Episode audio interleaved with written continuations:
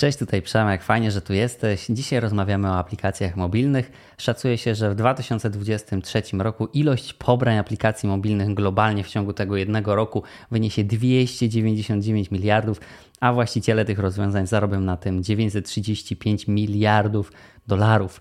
Co za tym idzie, rynek jest ogromny, więc dostawców różnego typu rozwiązań, dzięki którym można aplikacje mobilne produkować, jest wiele. Więc mamy przynajmniej trzy ścieżki powstawania takiego rozwiązania. To są aplikacje natywne, aplikacje hybrydowe i aplikacje cross-platformowe. Wszystko Wam dzisiaj wyjaśnię. Zapraszam.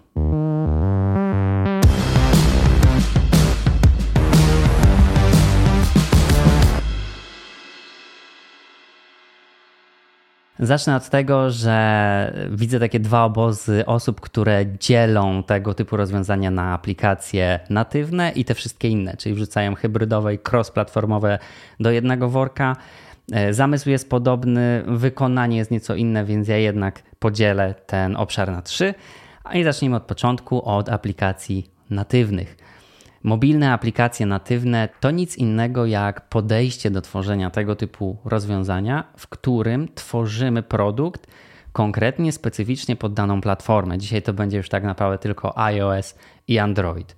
Czyli w trakcie tworzenia tego produktu powstają tak naprawdę dwie aplikacje. Jedna powstaje jako osobny byt z osobnym backendem, z osobnym frontendem na system iOS. Tutaj korzystamy z takich narzędzi, z takich technologii jak Objective-C czy Swift, albo Android, tutaj korzystamy z Java czy Kotlina. Teraz, jakie są zalety tworzenia takiego rozwiązania? Przede wszystkim, kiedy tworzymy aplikację mobilną natywną, to czerpie ona ze wszystkich benefitów, ze wszystkich korzyści, jakie płyną z każdej jakby specyficznej platformy.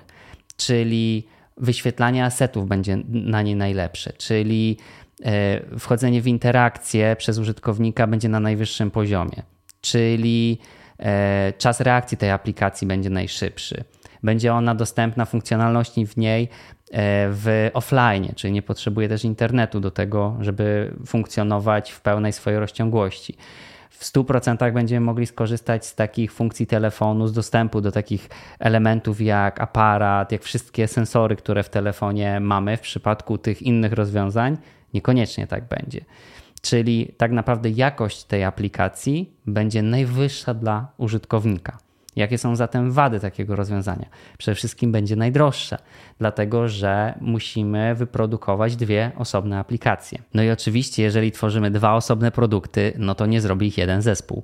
Potrzebujemy dwóch innych zestawów kompetencji, dwóch innych zestawów technologii. Musimy te dwa zespoły utrzymywać. A jeżeli chodzi o utrzymanie samego rozwiązania, no to to też nie jest tak, że my stworzymy aplikację mobilną i o niej zapominamy. Ten produkt wymaga utrzymywania i wymaga ciągłego rozwoju, więc my te dwa obszary, te dwa zespoły musimy cały czas utrzymywać, co znowu też przekłada się na koszty stworzenia i utrzymania tego rozwiązania. A takimi znanymi przykładami aplikacji natywnych są Google Maps, Pinterest i Spotify. Drugą grupą aplikacji mobilnych są aplikacje hybrydowe i te z kolei korzystają z technologii webowych, czyli internetowych, przeglądarkowych. E, co za tym idzie? Jakie są główne zalety tego typu rozwiązania? No przede wszystkim, jeżeli utrzymujemy już jakiś serwis webowy albo wiemy, że będziemy ten serwis tworzyć, no to mamy jeden zespół, jeden obszar kompetencji, który może takie rozwiązania produkować. Aplikacja hybrydowa to jest tak naprawdę taki silnik webowy, na który nałożona jest warstwa mobilna, czyli nałożone są elementy technologii, które pozwalają nam korzystać z tego rozwiązania, jak z aplikacji mobilnej.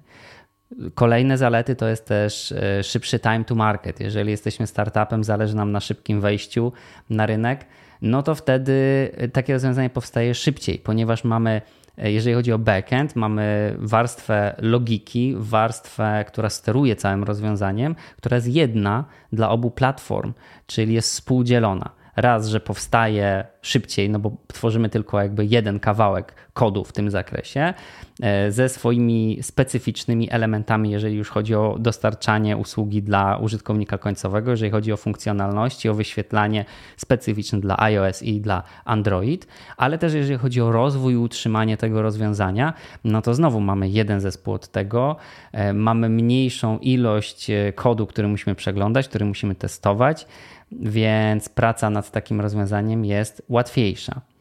Jeżeli chodzi o wady takiego rozwiązania, e, no to przede wszystkim nie będziemy mieć dostępnych tych wszystkich, tych samych funkcjonalności, które mamy dostępne w przypadku aplikacji natywnych. Czyli nie wszystkie asety będą dla nas dostępne, czyli to, jak ta aplikacja wygląda, będzie nieco inne niż w przypadku aplikacji natywnej.